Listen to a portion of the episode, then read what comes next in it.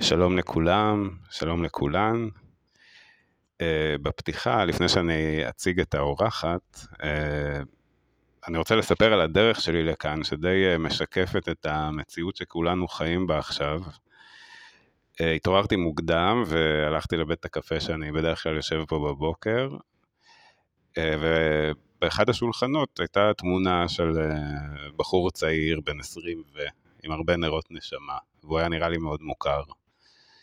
אה, ושאלתי את האישה שהגישה לי את הקפה מי הוא, כי אה, באמת ניסיתי להבין איך הוא קשור, ואמרה לי שהוא הבחור שעבד שם כבריסטה, והיה, ואז נזכרתי שבאמת היו לנו את הסמולטוקס האלה כשמזמינים קפה, וזה פשוט, אין אותו יותר, והוא לא שם, וזה הכה בי, וסיימתי, אה, עליתי על האוטובוס, עברנו בדרך דרך אה, כיכר רבין, והוא בדיוק עצר שם כי היה פקק מול האנדרטה, ומעל האנדרטה, על המעקה של המדרגות המפורסמות, אה, תמונות של החטופים, והכל מתערבב בהכל.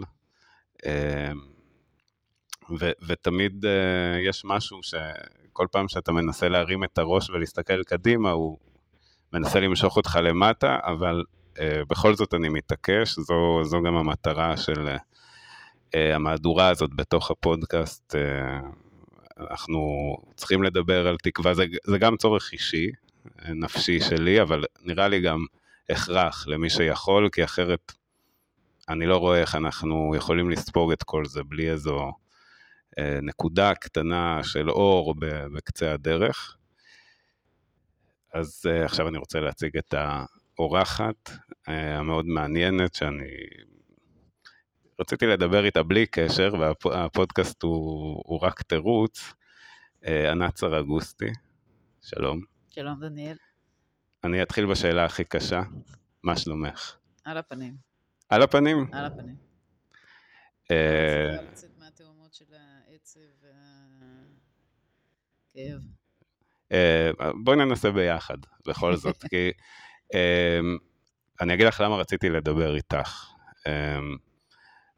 את מתעדת את המציאות הישראלית אה, דרך עדשת המצלמה שלך, אה, דרך העט או המקלדת, כבר אה, ארבעה עשורים, יותר. ארבעה עשורים, כן. ובאמת, כהכנה לפגישה, אז, אז עברתי על, ה, על הביוגרפיה המקצועית שלך, וזה... אני לא אפרוס אותה כאן, כי, כי, לא, כי לא, לא יישאר לנו זמן לדבר על העתיד, אבל, אבל באמת היית בנקודות מאוד משמעותיות אה, בתוך המציאות הישראלית של הסכסוך והמציאות הישראלית הפנימית ובחברה האזרחי, אז אני חושב שכולנו צריכים עכשיו פרספקטיבה, כי אנחנו בתוך איזו מנהרה, אולי אה, זו המילה טעונה להשתמש בה, אבל זאת האמת, אנחנו, אנחנו גם באיזו ראיית מנהרה ומתקשים לראות לצדדים, קדימה. ואולי אנשים כמוך אה, יכולים לפרוס משהו קצת אחר ולהגיד, אוקיי, זה, זה היסטוריה שהיא, שהיא חוזרת על עצמה בצורה זו או אחרת, ואנחנו יכולים לצאת מזה.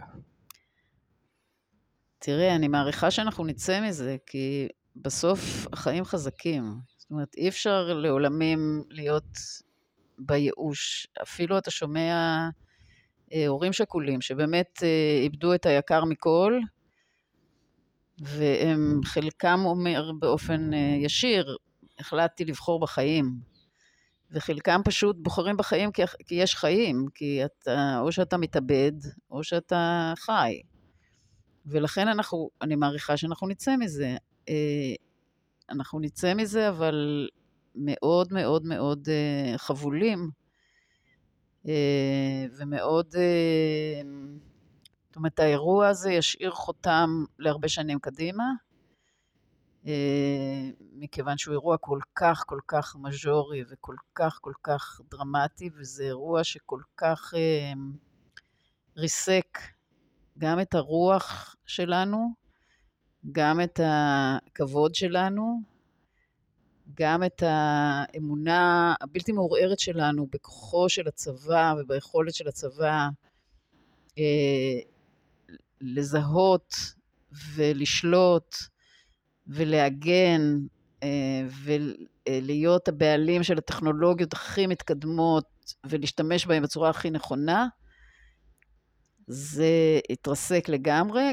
יחד עם זה התרסקה גם היהירות שלנו והשחצנות שלנו כמלכי האזור ובעלי העליונות הצבאית.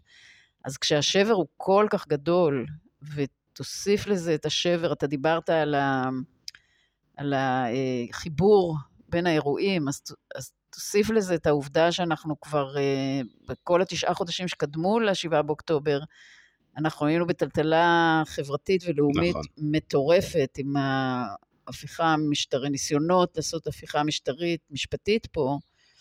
אז הגענו כבר מאוד מוחלשים לאירוע הזה. אז כן, אנחנו נצא מזה, אנחנו נמשיך, אה, היישובים מן הסתם יחזרו, כבר אתה רואה שהם חוזרים, אה, ילדים ייוולדו, אולי אפילו יהיה פה בייבי בום, אה, השדות יחזרו לפרוח, הכלניות כבר פורחות, אתה יודע, ואנחנו נמשיך קדימה, יהיו בחירות, יהיה הנהגה חדשה או לא. הדברים איכשהו יתקדמו, אבל זה לא, זה לא מייצר עבורנו את ה...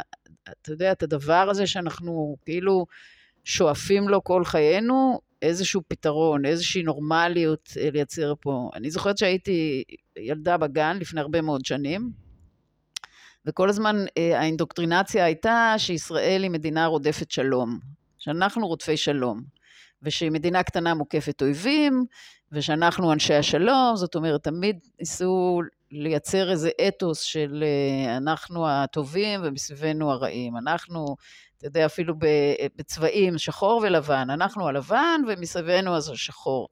ולאט לאט אתה מבין שזה לא ככה, וזה גם שבר גדול. כן. אמ,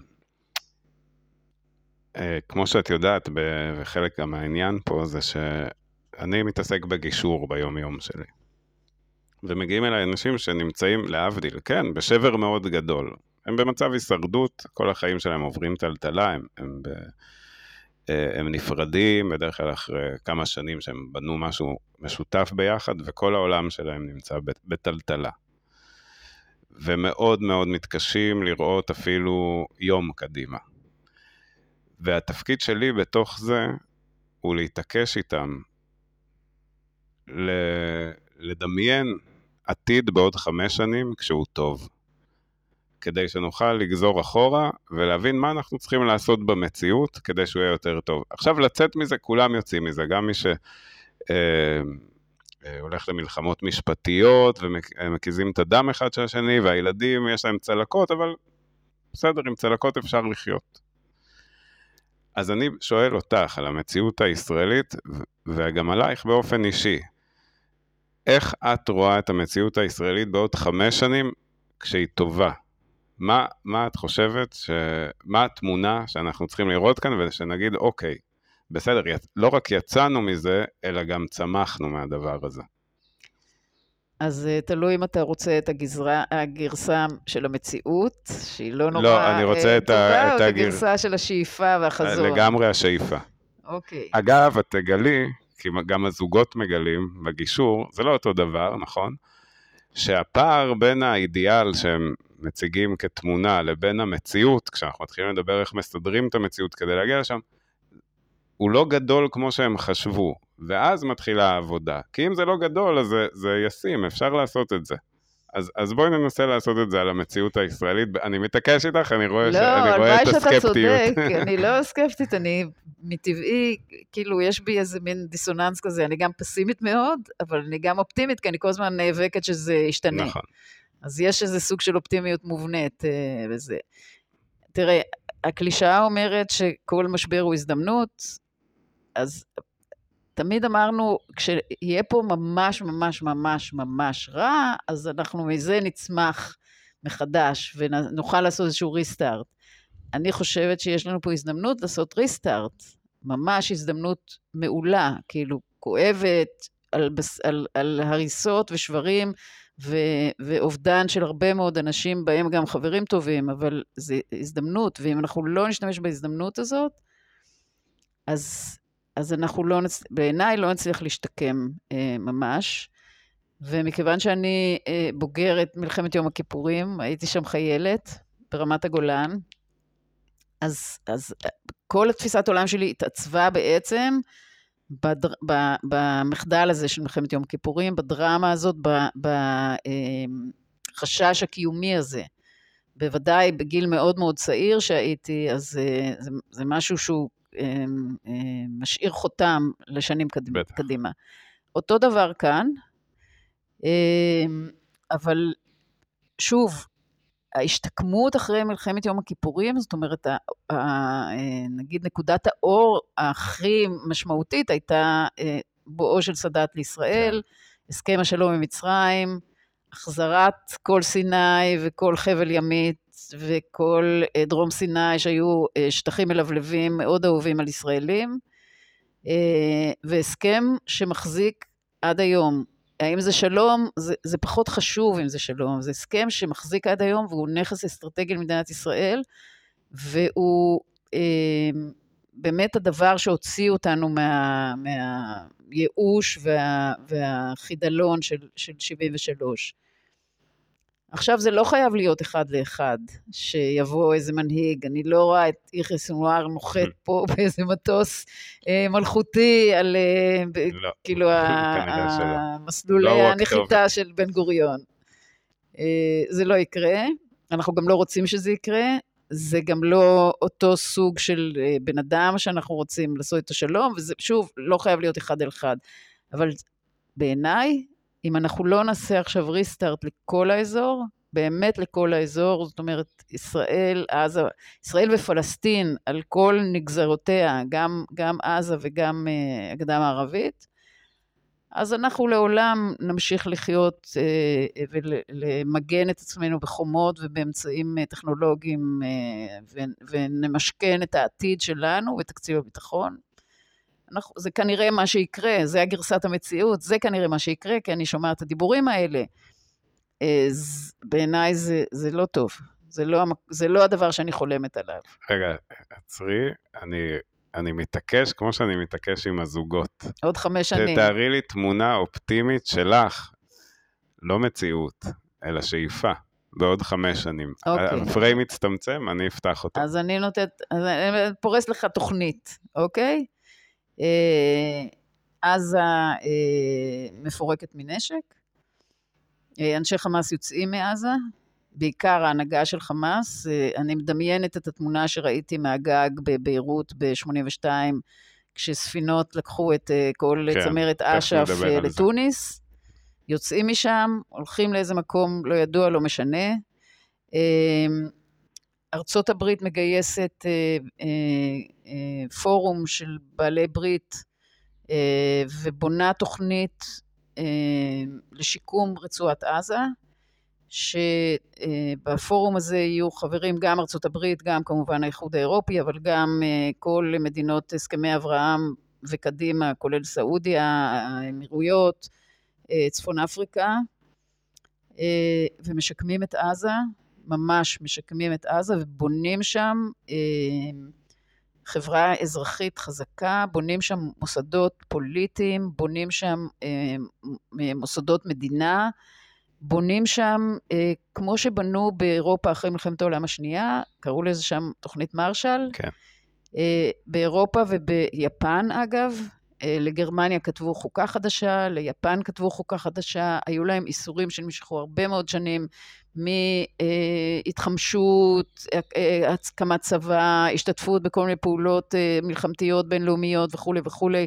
זה נמשך הרבה מאוד שנים, זו תוכנית ארוכת טווח, אבל אני חושבת שזה הפתרון היחידי. זה חייב, חייב, חייב לכלול את הגדה המערבית בתוך הפתרון הזה, גם הגדה המערבית צריכה להיות מפורקת מנשק. אה, כפלסטיני אחת, והפלסטינים לא יקבלו שום אה, חלוקה כזאת שרירותית בין עזה לגדה. ואז ככל שזה יקרה וככל שתהיה תוכנית כזאת וככל שיהיו ערבויות בינלאומיות חזקות לדבר הזה, אז העתיד שלנו פה יכול להיות מאוד מאוד מאוד בריא ומשגשג, ואני חושבת שזה יכול להיות uh, Game Changer לכל אזור המזרח התיכון. כן, אני, אני אכניס את כל השיחה למסגרת כדי שגם תהיי מוכנה, הנושאים שאנחנו הולכים לדבר עליהם, אחד באמת זה העניין של הפלסטינים, אה, ונעשה קפיצות לעתיד ולעבר ולהווה. אה, גם כל העניין הפנים-ישראלי, שהם גם תמיד כרוכים אחד בשני. אה, וגם אם יהיה זמן על, על התקשורת הישראלית, כי יש לה תפקיד מאוד משמעותי בתוך הדבר הזה, גם בשנה האחרונה ובכל מה שקרה כאן, בעיניי לפחות. אז אני רוצה עכשיו לעשות קפיצה אחורה, אה, אל, אה, אם אני לא טועה, 1982. כשאת ואורי אבנרי הגעתם אל ערפאת, שאז אני לא חושב שזאת תהיה הגזמה לומר שהציבור הישראלי יסתכל עליו כמו שהיום הציבור הישראלי מסתכל על סינואר, כעל אל אויב שרוצה, אה, אם תהיה לו הזדמנות, אה, לשחוט אותנו, להעיף אותנו מכאן.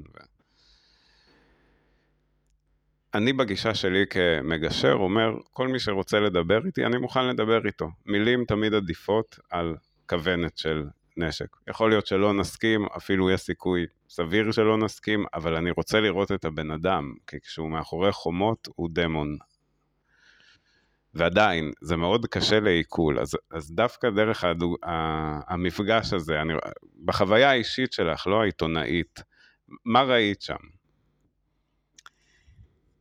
תראה, בחוויה האישית אה, היה, היו כמה ממדים. אה, היה מימד בעיניי אז הכי חשוב, אל תשכח שהייתי אז מאוד מאוד צעירה וממש אה, עיתונאית מתחילה, פחות או יותר, הייתי שנתיים במקצוע, צלמת.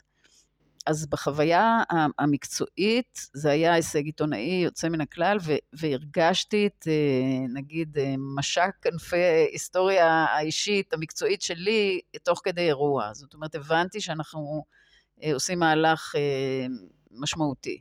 רק צריך לומר, סליחה שאני קוטע אותך, כדי למי שלא מכיר, או מי שצעיר מדי, א', אני חושב שאתם העיתונאים הראשונים ש... הישראלים שנפגשו עם ערפאת, ושתיים, זה היה גם מחוץ לחוק להיפגש, אז עם לא, אנשי... לא, אז לא, אני אתקן אותך. אנחנו, okay. אוקיי. קודם כל, אנחנו הישראלים הראשונים שפגשו את ערפאת.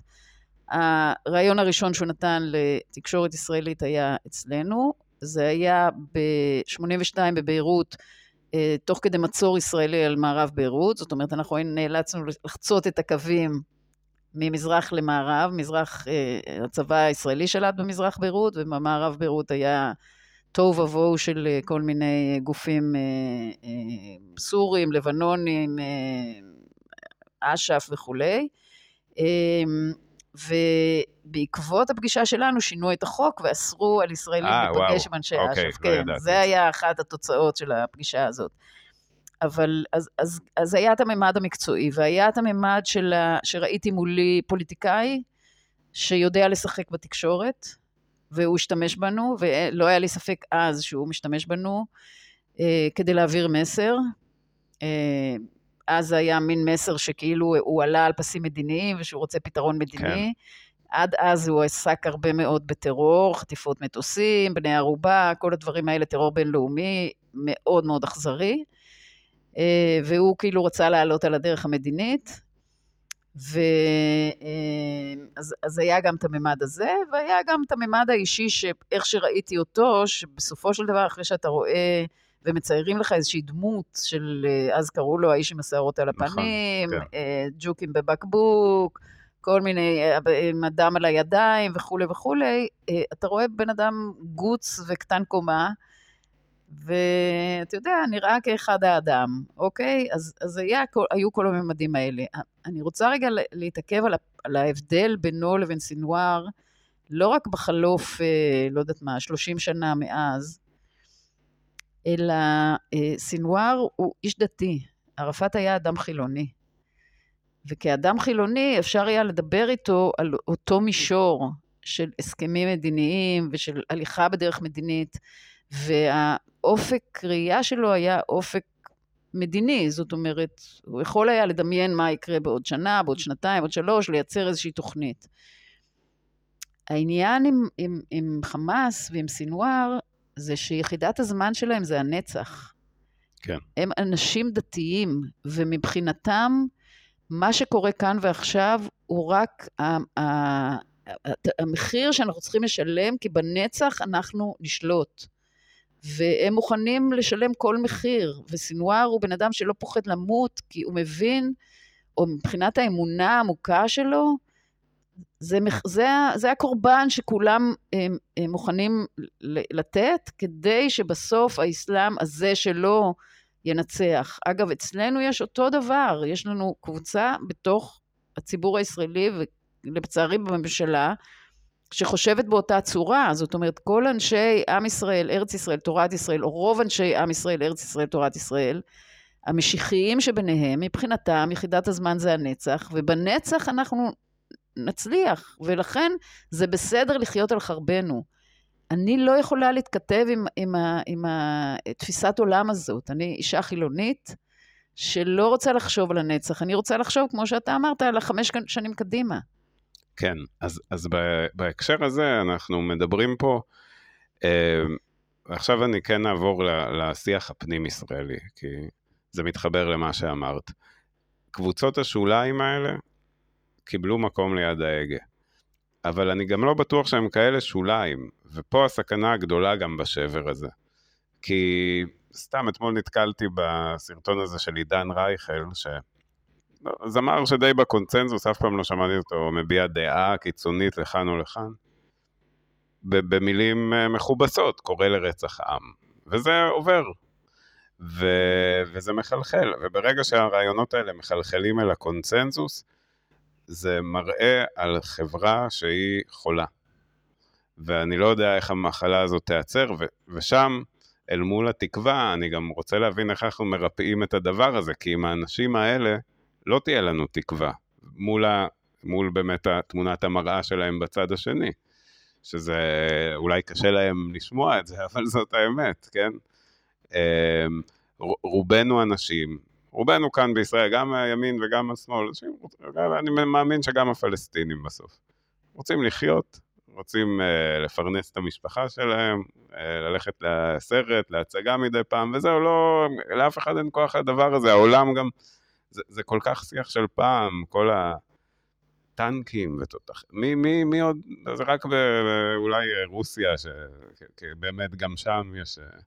אז איך אנחנו לוקחים אה, מחדש את המושכות? כי למשל מחנה השלום, אוקיי? שאני יכול להגיד שאת משתייכת אליו, זה לא סוד. גם אני. אני לא יודע אם כבר אף אחד לא קורא לו ככה. נראה לי שלום נהיה מילה, כן, מילת גנאי. בדיוק, זה חלק מהעניין. של הבוזים והתמימים והמטומטמים, סליחה. נכון, זה, זה חלק מההצלחה של קבוצות השוליים האלה.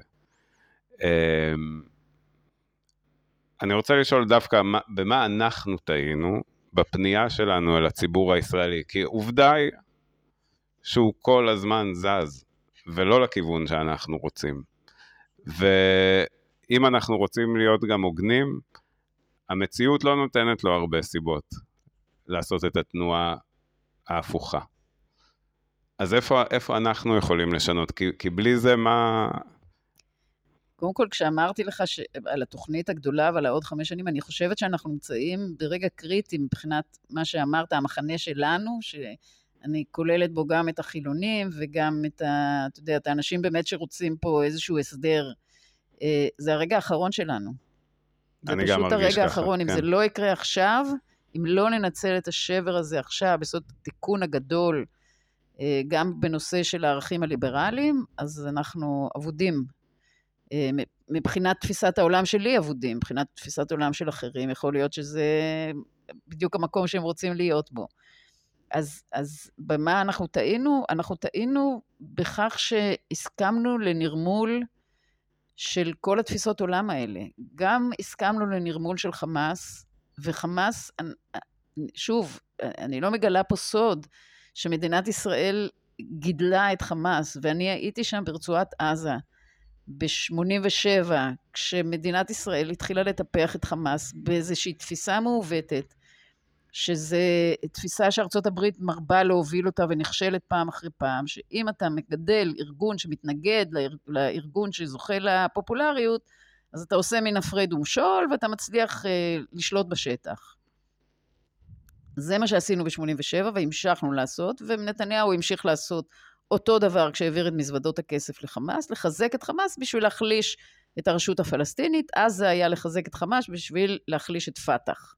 פת"ח הייתה תנועה חילונית שרצתה דמוקרטיה, והיא הייתה תנועה דמוקרטית, ואפשר היה להתווכח, אפילו החזית העממית והחזית הדמוקרטית אז, בשנים ההם, בשנות ה-80 באינתיפאדה הראשונה, היו תנועות סוציאליסטיות, תנועות חילוניות ותנועות דמוקרטיות.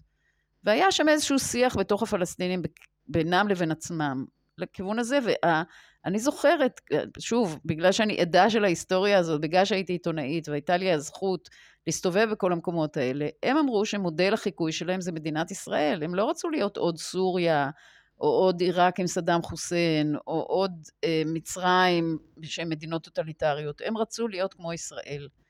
ובכך שאנחנו לא רצינו לטפח את הרוח הזאת, ואנחנו בשמאל, איכשהו כל, כל אה, אה, ממשלות ישראל, כל ממשלות ישראל דורותיהן, הקימו התנחלויות.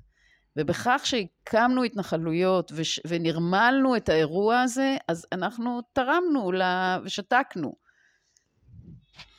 אז, אז לא התעקשנו מספיק.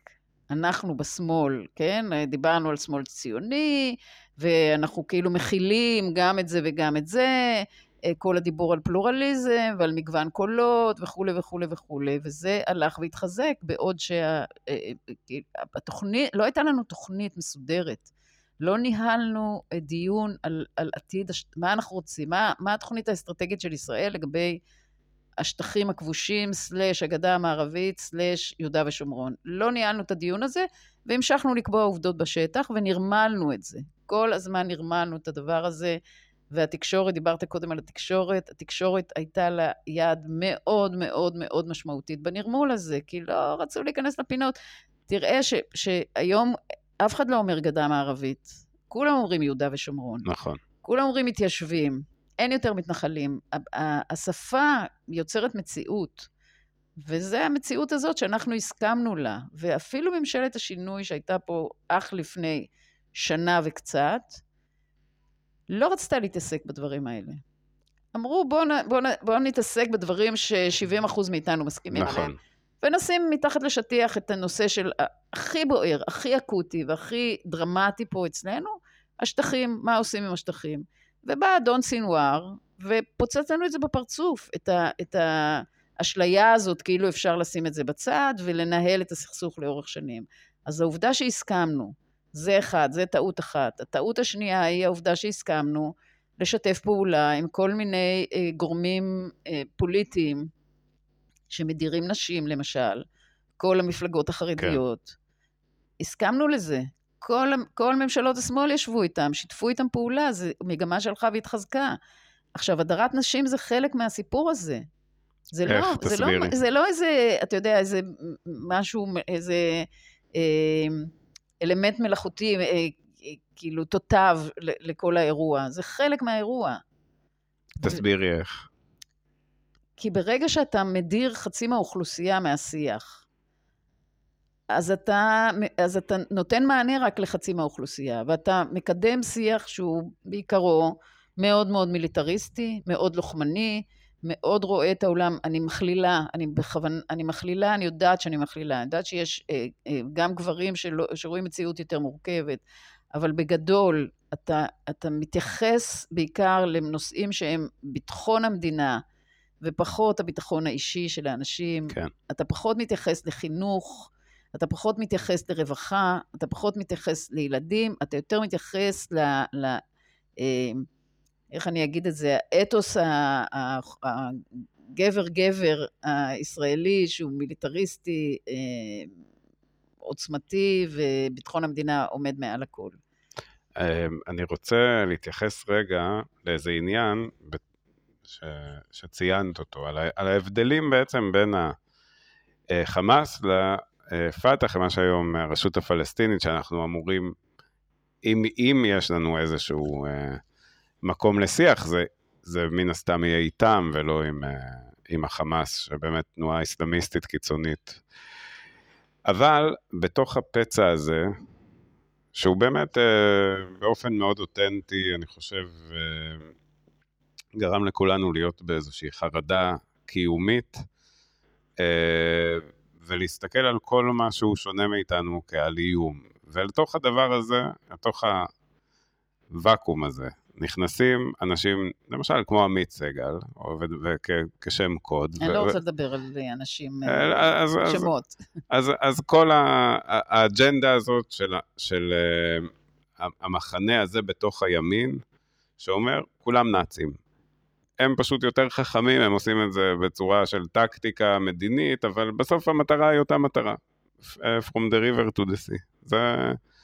ו- ואתם ממשיכים עם השיח הזה שהוא טרלול לגמרי, אני מצטט אותם. איך, איך הם מצפים מאיתנו שהשביעי, שהשביעי באוקטובר ישנה אותנו במובן הזה של די, אתם לא מבינים שזה לא. ואנחנו אומרים את הדבר ההפוך, איך אנחנו אמורים לגשר על הפער הזה? תראה, אם עושים את ההשוואה עם הנאצים, אז בואו נעשה את ההשוואה עם הנאצים. אז זה בדיוק מה שדיברתי עליו קודם. בסיום מלחמת העולם השנייה, הרי לא השמידו את כל הנאצים, וגם לא כולם עמדו למשפטי נירנברג. חלק המשיכו בחייהם, וגרמניה שוקמה מחדש. והרוח הגרמנית שוקמה, והדמוקרטיה הגרמנית שוקמה, והפוליטיקה הגרמנית שוקמה.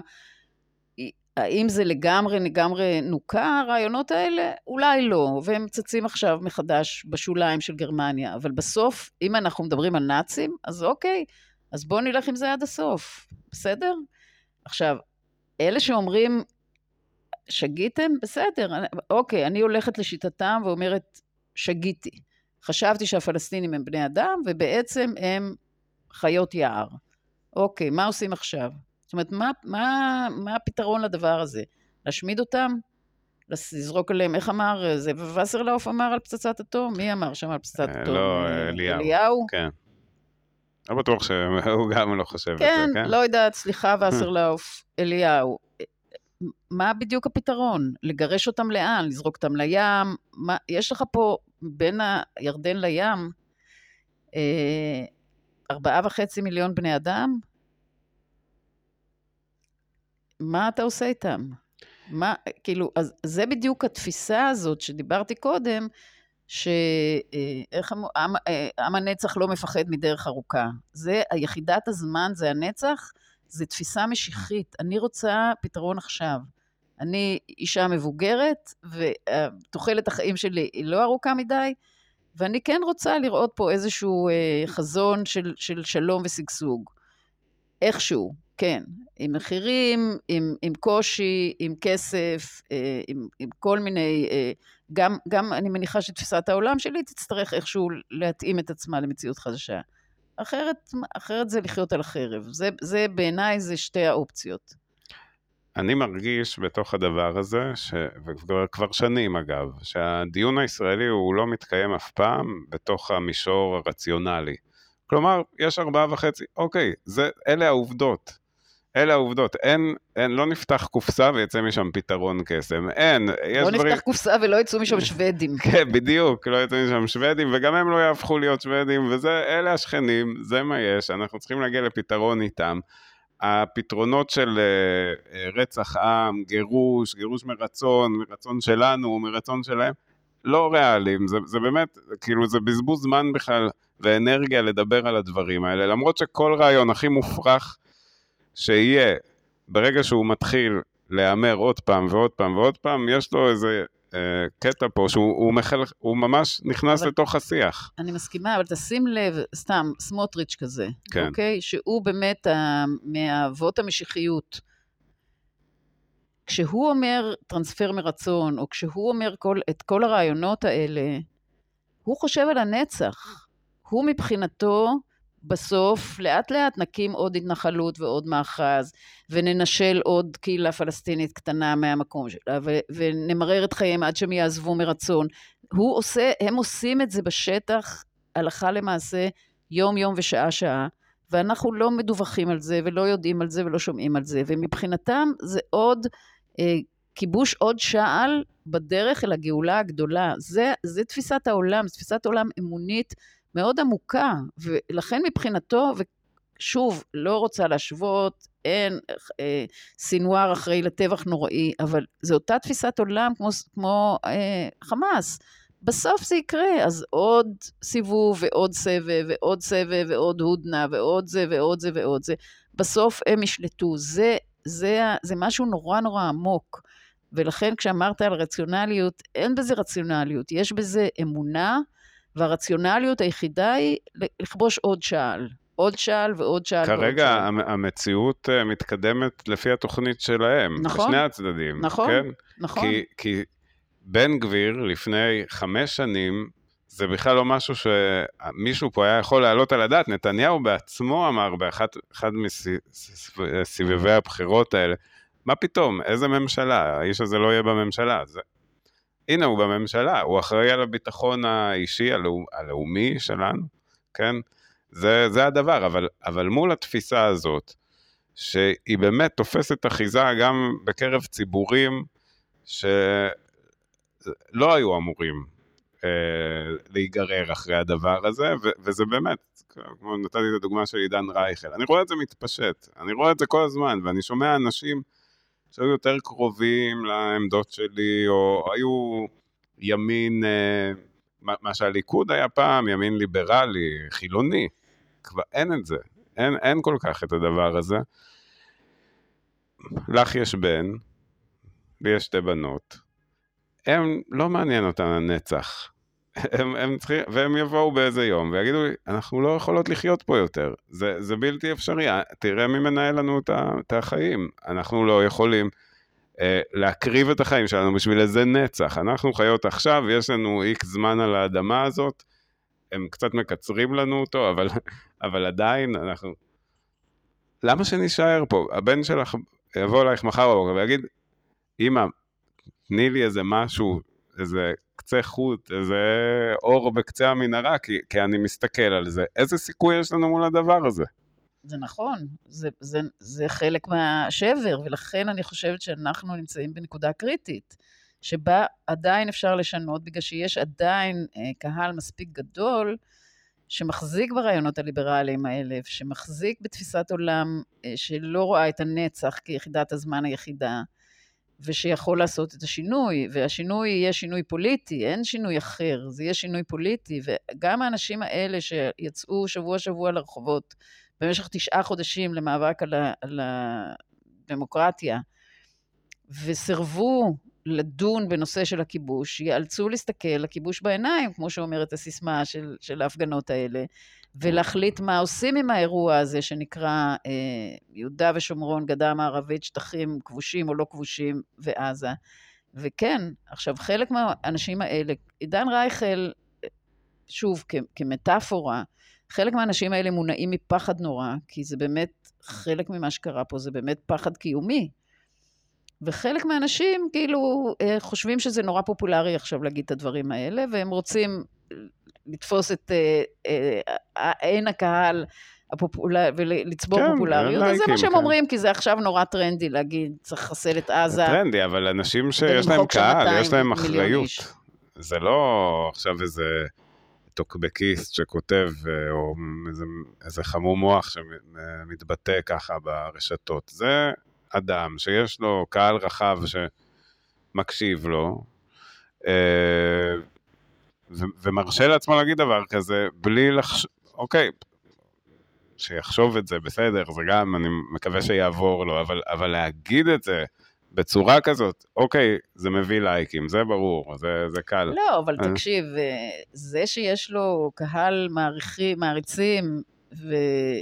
והוא מוזיקאי משובח, לא הופך אותו לאיזה, לא, אתה יודע... לא, זה ברור שלא. פילוסוף אבל... פוליטי לא. משוכלל. אה, לא, אבל עדיין, אני חושב שיש משמעות לזה שאדם כזה מסוגל להגיד דברים כאלה ולה, ולהרגיש בנוח עם זה.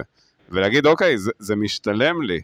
זה שזה משתלם לו, זאת הבעיה. הבעיה היא שזה פופולרי, זה הבעיה, שזה כן. תפיסה רווחת, ו... אה, זה עובר בסדר כשאתה אומר דבר כזה. פעם היו אנשים מזדעזעים כשמישהו היה מציע משהו כזה. הפכנו את הפלסטינים אה, בכל המרחב הזה, בין הירדן לים,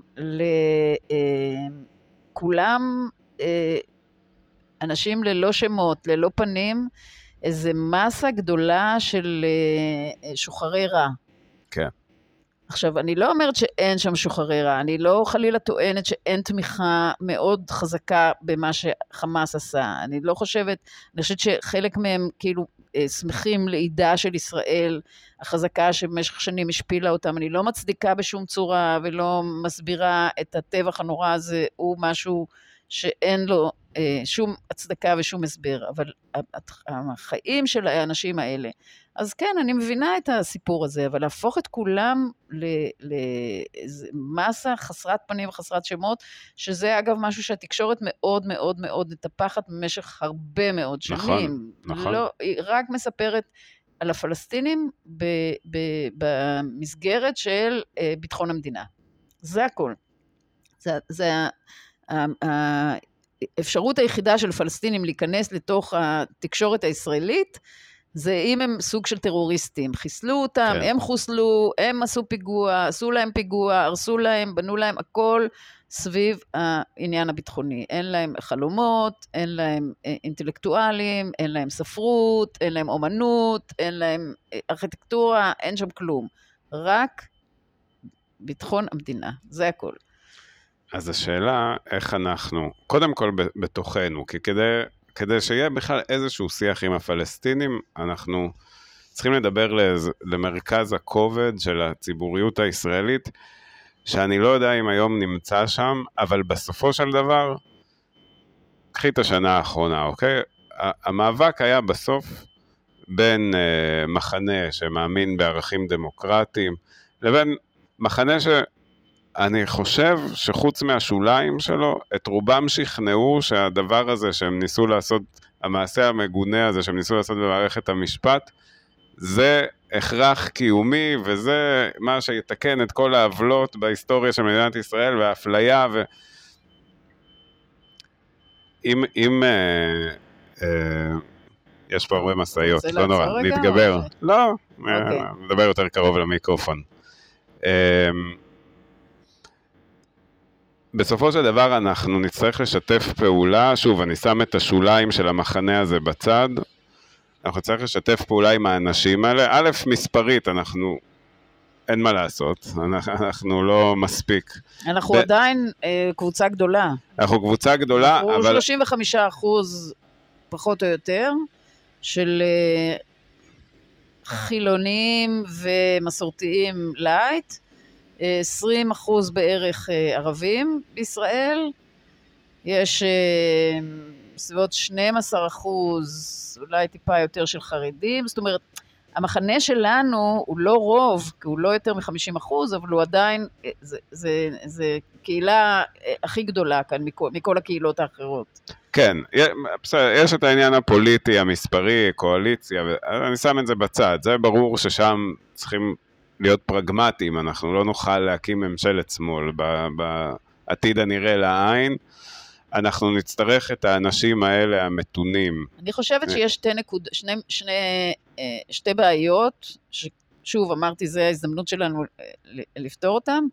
אחד זה נושא הדת והמדינה. כן. שצריך אולי לפתוח סוף סוף את כל הסטטוס קוו המזויף הזה, ולהגדיר מחדש את יחסי הדת מהמדינה. אני הייתי מאוד שמחה אם, אם הייתה הפרדה בין דת ומדינה, כמו ברוב המדינות הדמוקרטיות, בכל המדינות הדמוקרטיות בעולם, זה הנושא האחד. והנושא השני זה הנושא של השטחים, מה אנחנו רוצים, מה הוא היום שאחרי, אבל שבין הירדן לים, מה ישראל רוצה מבין הירדן לים, לא משנה איזה פתרון, שתגיד שהיא רוצה להשמיד את כל הפלסטינים, שתגיד משהו, שנעשה איזשהו דיון, ושתהיה לנו תוכנית אסטרטגית. אין לנו תוכנית אסטרטגית לעניין הזה, ואנחנו כל הזמן נמנענו מלהתמודד עם הדבר הזה. וזה עכשיו ההזדמנות שלנו, בעיניי. אבל כשיהיה ראש ממשלה, כל ראש ממשלה, גם אם יהיה ראש, ראש ממשלת החלומות שלנו, אין מה לעשות, אנחנו לא נוכל להעביר את זה בין, בלי חלק מ...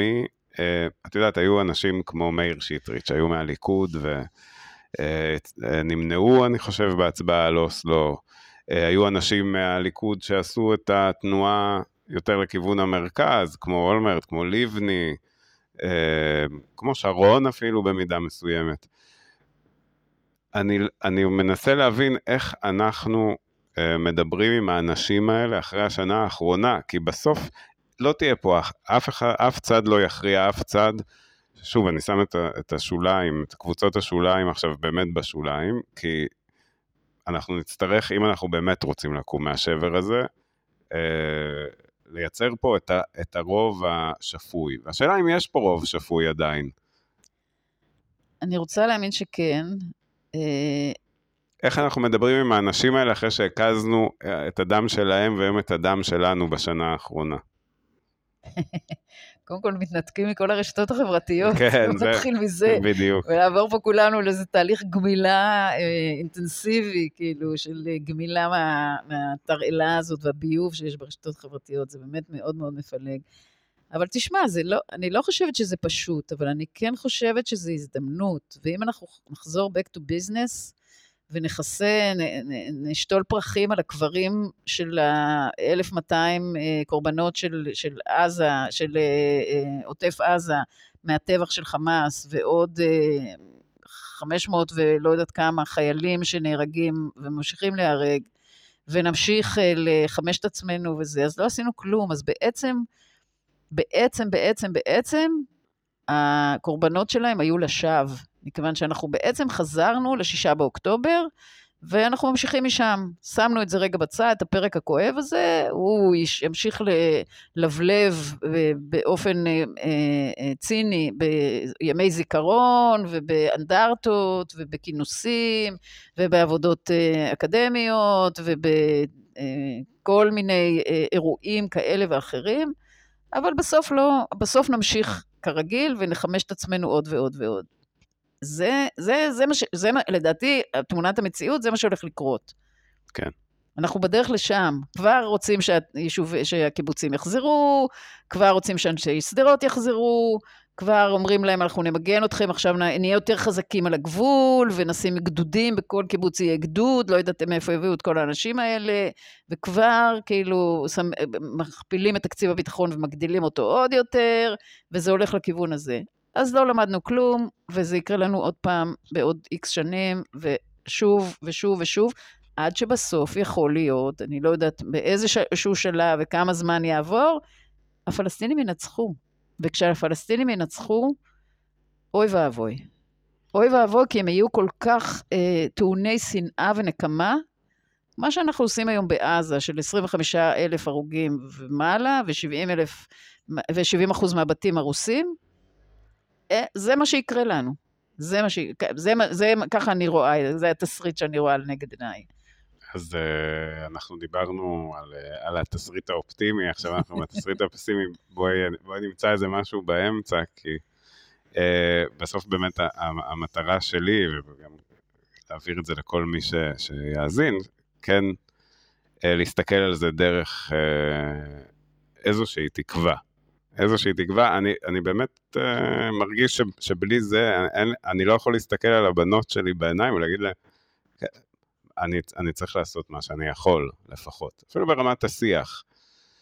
ו, ואני עדיין לא מצליח להבין... איך זה קורה? איך, איך זה קורה בתוכנו קודם, עם האנשים האלה, שפעם היינו מסוגלים לשבת ולדבר איתם, ולהקים איתם קואליציות, וללכת לאיזה כיוון מסוים, בלי שזה יקרא אותנו, הרי את, את, את סיקרת את היישום של אוסלו, את, את ראית את זה מקרוב, את, כולנו ראינו מה זה עשה לחברה הישראלית. זאת הייתה ממשלה שבעצם אה, אולי לא נתנה מספיק קשב לצד שמתנגד להסכם, ו- וזה הביא לקרע מאוד עמוק ש- שנגמר בטרגדיה של רצח רבין, ואם יהיה עוד ראש ממשלה שינסה לעשות את זה בצורה הזאת, אני לא, קודם כל, עד שזה יקרה, זה כן, זה...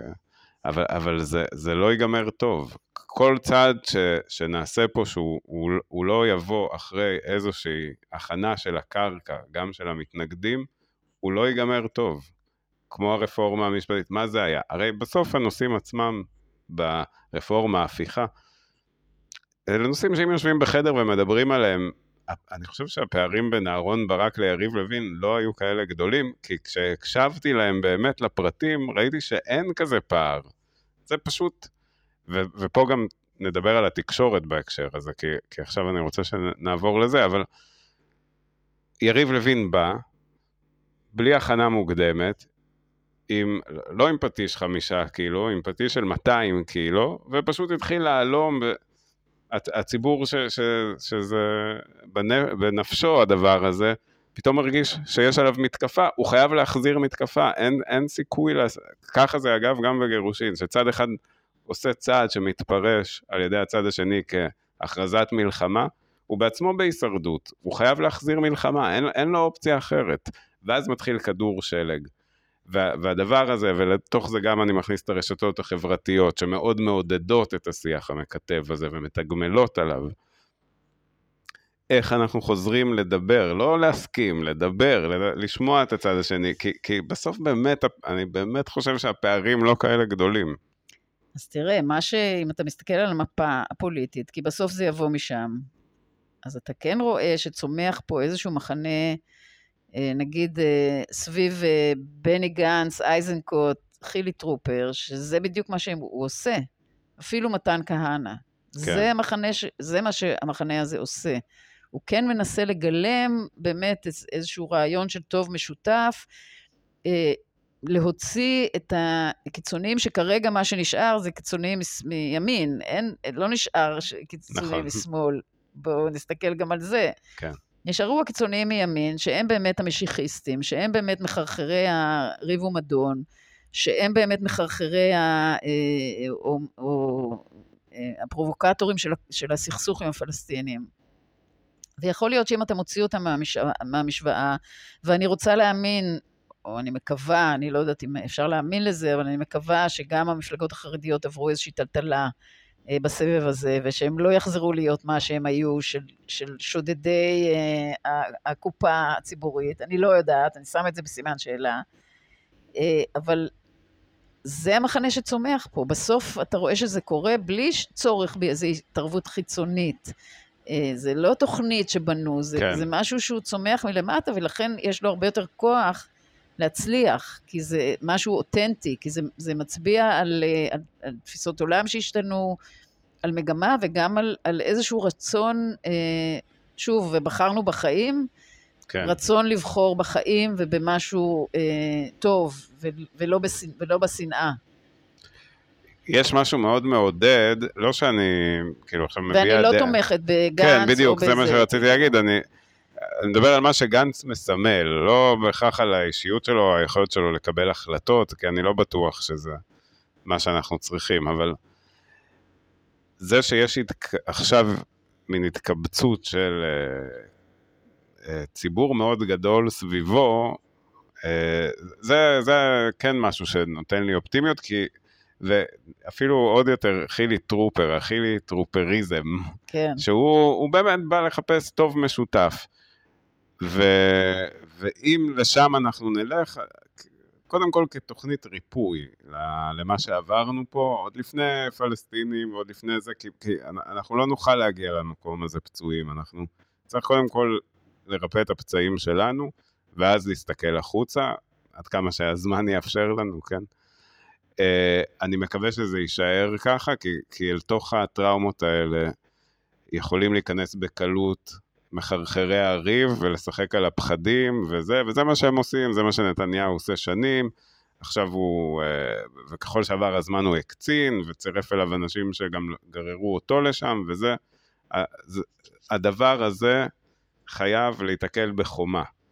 בחומה של אנשים שאומרים, לא, זה, זה מחוץ לגבולות השיח. הדבר הזה היה, אנשים כמו בן גביר היו מחוץ לגבול הלגיטימיות בתוך השיח הישראלי.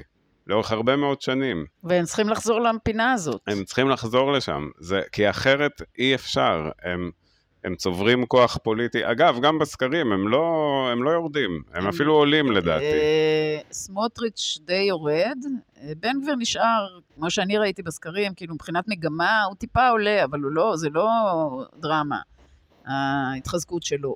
מי ששותה את המנדטים של, המדממים של הליכוד זה גנץ, זה לא, זה לא הולך ימינה יותר.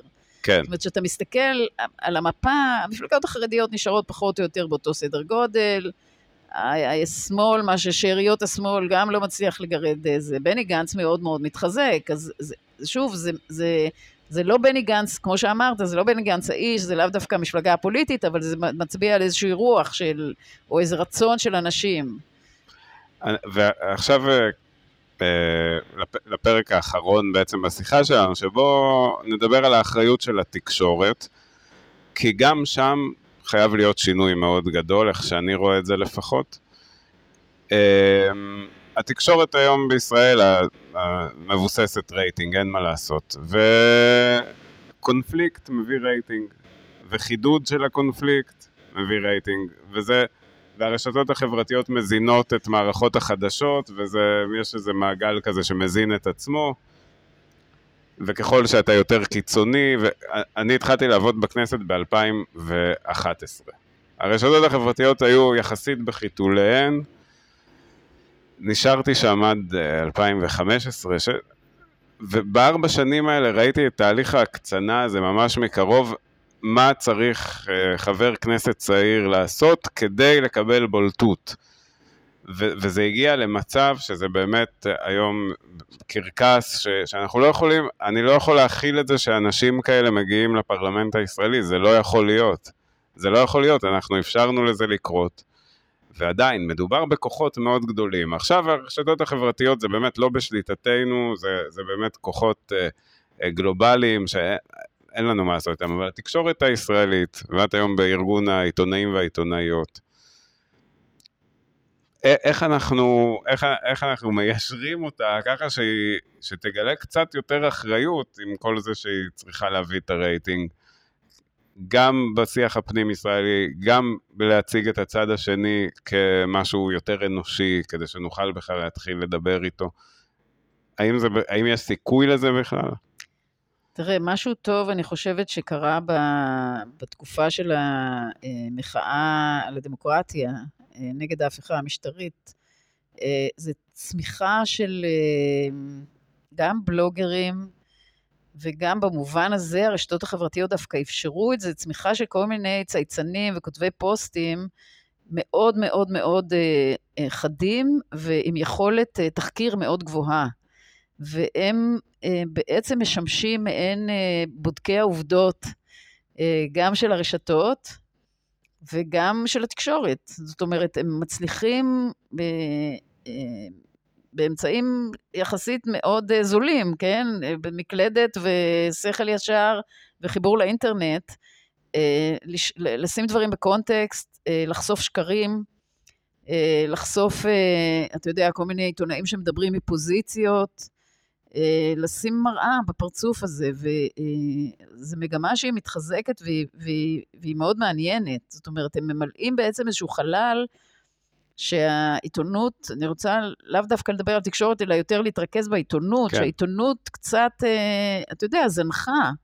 והיום בוודאי במלחמה זה פשוט קטסטרופה, אתה רואה אותם יושבים באולפנים וכאילו מעודדים אה, את, את ה... משמשים דוברים של כל מיני, אה, אפילו של הצבא. אתה רואה כן, את כן. הכתבים הצבאיים לא, יושבים, מעודדים את הצבא להמשיך ולהיכנס בכוח וזה. אין, אין לזה ערך חדשותי, ל, ל, ל, אין, אתה פותח מהדורת חדשות בטלוויזיה ואתה לא מקבל אה, שום ערך חדשותי כן. עיתונאי כן. בכלל, בשום דבר. זאת אומרת, שמות ההרוגים, אני לא צריכה אותם בשביל זה, ואני כואבת את זה כמו כולנו.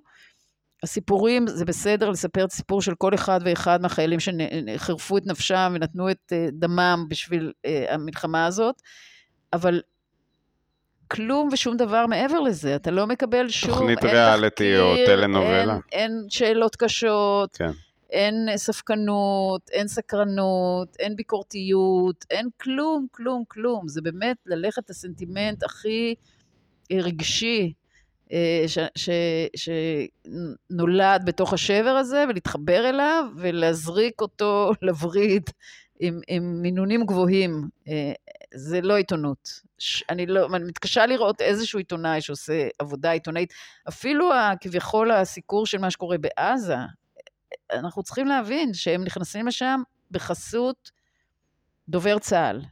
דובר צה"ל הוא היחידי שמחליט איזה עיתונאי ייכנס, לאן הוא ייכנס, לכמה זמן הוא ייכנס, עם מי יהיה איתו, את מי הוא יראיין ומה הוא יראה. וכל הדבר הזה, אחרי שגמרת את כל הסיבוב הזה בתוך עזה, זה נתון לצנזורה צבאית. כן. זאת אומרת, מה שאנחנו רואים משם זה כלום ושום דבר, זה בסדר, דובר צה"ל עושה עבודה מעולה, אני לא, אין שום ביקורת עליו, כן? הוא, הוא מדברר ארגון, זה כן. העבודה שלו, כן. הוא לא עיתונאי. הוא לא עיתונאי, והעיתונאים צריכים להגיד לציבור פעם ועוד פעם, אני נכנסתי בחסות דובר צה"ל, הם נתנו לי להיכנס לכאן, זה מה שראיתי, זה אגב מה שהתקשורת הזרה עושה. זה מה שצריך להגיד לציבור. אנחנו לא רואים שום דבר ממה שקורה בעזה, זה רשום על שמנו. המשבר ההומניטרי רשום על שמנו, העולם כועס עלינו בגלל זה, הוא לא כועס עלינו בגלל שבעה אני באוקטובר. חושב שזה הפער אה, בין מה שהישראלים אה, רואים לבין מה שהעולם רואה, ואז כשאנחנו נתקלים בכל ההתנגדות הזאת של העולם, אנחנו לא מבינים איך. זה יכול להיות. אבל איך- זה לא אנטישמיות, זה ביקורת. זה ביקורת, תראה, יש בעצם שלושה ממדים של תקשורת כאן. יש מה שהישראלים רואים, מה שמשדרים לנו בעברית, שזה רק טיפוח, אנחנו תקועים עדיין במובן הזה בשבעה באוקטובר, אנחנו עדיין בשבעה באוקטובר, לא התקדמנו משם, זה מה שאנחנו רואים, בזה אנחנו עסוקים, תקשורת שלנו, המיינסטרימית. יש את מה שהעולם הערבי רואה ודוברי ערבית, שהם רואים בזוועות שבזוועות, מתוך ההריסות של עזה שולפים תינוקות מדממים ומשפחות שנהרגו אה, אה, כאילו בהמוניהם, והם רואים את המשבר ההומניטרי, מוזרק להם לווריד, והם מאוד מאוד כועסים, ויש את מה שהתקשורת הבינלאומית רואה, אה, או העולם, או הקהילה הבינלאומית, וכרגע הפוקוס החדשותי הוא בעזה, הוא כבר לא בישראל, ישראל היא כבר לא החדשות, החדשות זה כן. בעזה.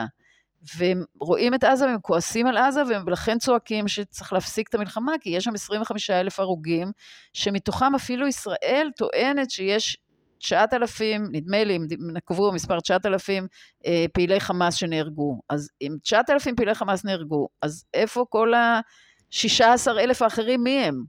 מי הם? יש שם אלפי ילדים, יש שם נשים, יש שם זקנים, יש שם משפחות שלמות. אנחנו לא רוצים לדעת. זה משבר הומניטרי שלא נחשף לעינינו בכלל, נכון. בכלל, בכלל, רק בשוליים, גם כן כשזה התלהמות שצריך אה, ל, ל, ל, ביד יותר נוקשה על הפלסטינים, כן. אז אתה רואה אותם מדשדשים שם בבוץ עם, אה, עם ג'ריקנים הולכים לאסוף מים. אז, אז השאלה מה הסיכוי שהתקשורת היש- הישראלית לא רק תעשה חשבון נפש, אלא גם תיישם את המסקנות שלו, כי זה כרגע נראה המשך של מה שהיה לפני, אפילו ב, באמצעים אה, הרבה יותר אה, קיצוניים. אני לא יודעת אם זה יקרה, אני יודעת שגם אחרי אה, מבצעים ומלחמות קודמות היו כל מיני אה, פאנלים שעסקו אה, בשאלות האלה, שהאם עשינו את תפקידנו ולא עשינו את תפקידנו, ולמה לא הראינו כן, תמונות מעזה, תמיד. מלבנון, מחיים אזרחיים וכולי וכולי. תמיד הם אומרים שהציבור לא, לא יכול להכיל את זה, לא רוצה לראות את זה. אה, ברגע שמראים, אבי וייס צוטט, הוא אפילו אמר את זה בקולו, אה, אה, המנכ"ל של חדשות 12, שאם אחרי מלחמת לבנון השנייה, נדמה לי, שאם מראים תמונות מביירות, אז המרכזייה מתפוצצת מטלפונים כועסים, והיום יש את הרשתות החברתיות בשביל להתנקם בהם ולאיים עליהם. זה לא כיף, זה קשה, זה כואב, אבל זה, זה צריך להראות את המציאות. זאת אומרת, זה תפקידו, זה תפקידה של עיתו- עיתונות. האם אנחנו נשתקם? אני לא יודעת, אני לא בטוחה. אני לא בטוחה, אבל שוב, בהיבט הזה אני כן רוצה להגיד משהו טוב על הרשתות החברתיות, זה צץ שם. וזה עולה שם, והסיפורים עולים שם, והביקורת עולה שם, והעיתונאים אה, חשופים לזה.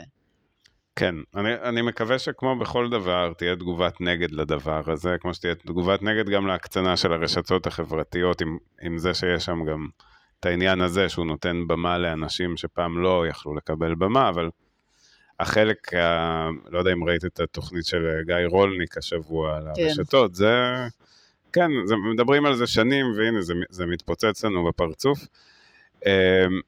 אבל לס- זה מגמה עולמית, אני לא נכון, יודעת אם זה נכון, מלחמה או לא, אבל זה לגמרי, מגמה עולמית. לגמרי, אבל, אבל, אה, אבל כמו בכל הקצנה, בסוף יש תגובת נגד. אני לא יודע איך זה יקרה, אני לא יודע איזו טכנולוגיה תיווצר כדי שנוכל לסנן את הדברים האלה בצורה הרבה יותר בריאה, הרי זה לא יכול להיות שנמשיך להתנהל ככה, זה לא... לא. זה, זה עולם שהיא, שהוא הוא, אי אפשר לחיות הוא בו. יותר מדי לא- כאוטי, אתה צודק. כן, הוא, הוא כאוטי מאוד, ואני אני כן אגיד, אני, אני עכשיו, אה, אנחנו ככה נכנסים. לסיום, ואני אני, אני חוזר לתקווה, ואני לוקח את כל מה שאמרת פה, ואני אני אקח את זה מתוך אה, חדר הגישור. יש שם המון אמוציות, והן יוצאות, והן יוצאות וזה טוב, אני לא נבהל מזה. לפעמים גם מילים קשות, ולפעמים טריקות דלת ועזיבות, וזה, וזה יוצא ויוצא ויוצא ויש ונטילציה, עד שמבינים שאין אפשרות אחרת חוץ מלשבת ולדבר. אני מאמין שכל המוגלה שיצאה בשנה האחרונה, מכאן ומבחוץ, היא לא משאירה לנו ברירה. אנחנו אומרים בגישור שאין זוג שלא מתאים לגישור, יש זוג שלא סבל מספיק. גם אנשים שהלכו למשפט, להליכים משפטיים וסבלו וזה, לפעמים מגיעים אלינו מותשים, באמת אה, אחרי שהם הקיזו את הדם אחד של השנייה, ממש ככה, אני משתמש בביטוי הזה לא כפר... זה, זה באמת ככה. והם פתאום תופסים את הראש ואומרים, איך לא עשינו את זה קודם? אנחנו, אנחנו, אנחנו יודעים מה הפתרונות, אנחנו מכירים את המציאות, עכשיו צריך לשים בה את העובדות, את הנתונים ולסדר. ובגלל זה אנחנו, כמו שאמרת, חייבים לנצל את הרגע הזה, שהוא לא יחזור. הוא לא יחזור, ו, ו, ואם לא, אנחנו באמת נתקשה מאוד להגיד לילדים שלנו, תישארו פה. ככה אני חושב. ולשבור גם את תפיסות העולם שלנו לפעמים, ולהגיד, רגע, בוא, נקשיב לצד השני, יש לו גם כאב, הפחדים שלו אמיתיים. אנחנו, אני, אני חושב שכאדם שהוא, הדעות שלו הן שמאל, באיזשהו אופן זלזלתי בפחד של הצד השני, לא נתתי לו מספיק קשב. כי מבחינתי, מה זאת אומרת, אפשר לדבר ואפשר זה, והכל מאוד רציונלי, ונסדר את זה ככה, ונעשה חילופי שטחים, וזה, והכל יסתדר בסוף. הרי כל ההסכמים כבר כתובים במלא ורסיות. אבל זה לא זה, אתה, אתה חייב להתחבר לכאב של הצד השני, אתה חייב לראות אותו, אתה חייב לדבר איתו. לא תמיד תסכימו, אבל אתה חייב לדבר איתו. ואם אנחנו לא אה, נחזור לעשות את זה, כי מחלוקות תמיד היו פה. מימי ראשית הציונות, גם בתוך הציונות היו מלא זרמים והם לא הסכימו, אבל הם, כשהיה צריך לעשות את מה שצריך, הם עשו. אה, ו- וזאת התקווה שלי, שזה, מרוב שזה רע, זה יהפוך אה, להיות טוב, וזה עלינו, זה לא, זה לא הפוליטיקאים וזה לא התקשורת, זה עלינו. אני חושבת שאתה צודק, אבל אני חושבת שאנחנו צריכים להיזהר לא... אמ, שזה לא יקרוס לנו על הראש. במובן של, אה, אתה יודע, לפעמים כל הדוקטרינות אה, של הפלורליזם הזה, ושכולם, נכניס את כולם פנימה, בסוף אתה מגיע למצב ש... אתה נותן לשוליים מאוד מאוד מאוד הזויים אה, לקבוע איזשהו סדר יום, ו, ופה צריך מאוד להיזהר. מסכים. אה, כי יש לנו שוליים הזויים מאוד. לא, הגבולות צריכים להיות, לחזור להיות גבולות בתוך השיח. זה אנחנו חייבים להיות מאוד ברורים בזה, מי כן ומי לא, מי, נכנע, מי לגיטימי ומי לא. אנחנו שכחנו את זה, באמת בתוך המציאות הכאוטית הזאת. אי אפשר לשים על אותו סרגל בן אדם שתומך באונס ובן אדם שמתנגד לאונס. חד זה, משמעית. זה לא, זה לא, אין דיאלוג בדבר הזה. אין. ואנחנו הגענו למקומות האלה. הגענו למקומות האלה, לגמרי. שמי שקורא להשמדת עם ומי שמתנגד להשמדת עם, יושב על אותו, באותו פאנל, וזה שתי הדעות לגיטימיות. לא, זה לא לגיטימי. זה לא. זה, זה אגב גם משהו שאני אומר לכל זוג שמגיע, ברגע ש, שתוציאו את העניין של הפרידה החוצה למעגלים הקרובים שלכם והפחות, יהיו יועצים. חלק מהם יהיו יועצים ממש רעים. הם ינסו לדחוף אתכם למלחמה, ואתם לא חסינים כי אתם במצב מאוד רגיש, ואתם תכעסו ואתם תהיו מתוסכלים והם יתפסו אתכם ברגע הכי חלש שלכם ויגידו לכם צא למלחמה ואתם תצאו, כי הם ישכנעו אתכם שזה מה שנכון. אלה האנשים האלה שבשוליים, הם דוחפים אותנו כל הזמן למלחמה, גם פנימה וגם החוצה, ואנחנו חייבים להרחיק אותם ולסנן אותם ולא לתת להם מקום. כי עדיין הרוב, הם, הם עדיין שוליים, גם מספרית הם שוליים, נכון. הם פשוט עושים המון רעש. אנחנו צריכים לייצר איזשהם כללי משחק אלמנטריים של, של, שהם בסוף יושבים על איזשהם ערכים, כאילו, ו, וכן להגדיר איזשהו סוג של מכנה משותף. בדיוק. זה, זה מה שאני מחפש, לכן גם אני אלך לדבר עם אנשים שקצת מעצבנים אותי, וההתנהלות שלהם מעצבנת אותי, כי אני חייב להבין אם יש סיכוי לבנות את הסיפור המשותף הזה, ועליו, בסדר, נמשיך להתווכח ולריב, ובסדר, בסדר, זה מותר, אבל, אבל לא ככה, לא שהכל פרוץ, זה, זה, זה באמת הוביל אותנו ל... וככל שהאזרחים הערבים יהיו בתוך השיח הזה. חד משמעית, אין, אין שאלה. מאסט, לא... מאסט. חד משמעית, זה נכון אה, מוסרית, זה נכון פוליטית. זה, זה נכון אסטרטגית, זה נכון, נכון מכל צורה, כאילו, נכון חברתית, בכל אה, היבט זה נכון. אז אנחנו גם צריכים uh, מנהיגים יותר אמיצים שידעו להגיד את זה ולא יפחדו שיתנפלו עליהם כל האלה מהשוליים ויגידו זה אתה נתת ממשלה עם האחים המוסלמים וכל הדברים האלה שהם איך, איך אפשר ככה זה לא... אני חושבת שמנסור עבאס הוכיח אומץ לב בלתי רגיל גם פוליטי וגם אישי. נכון ואלה האנשים ו- שאנחנו והוא צריכים... והוא איש דתי. כן כן. זה, אפשר גם להשתמש בדת עם כל ה...